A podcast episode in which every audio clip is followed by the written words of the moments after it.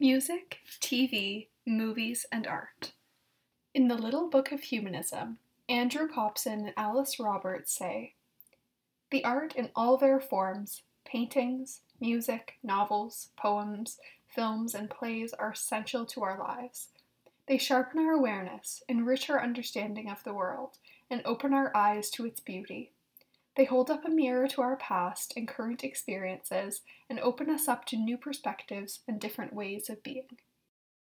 Art, any kind of art, can give us more clarity about our own thoughts and feelings, connect us with others, and teach us something about ourselves and them.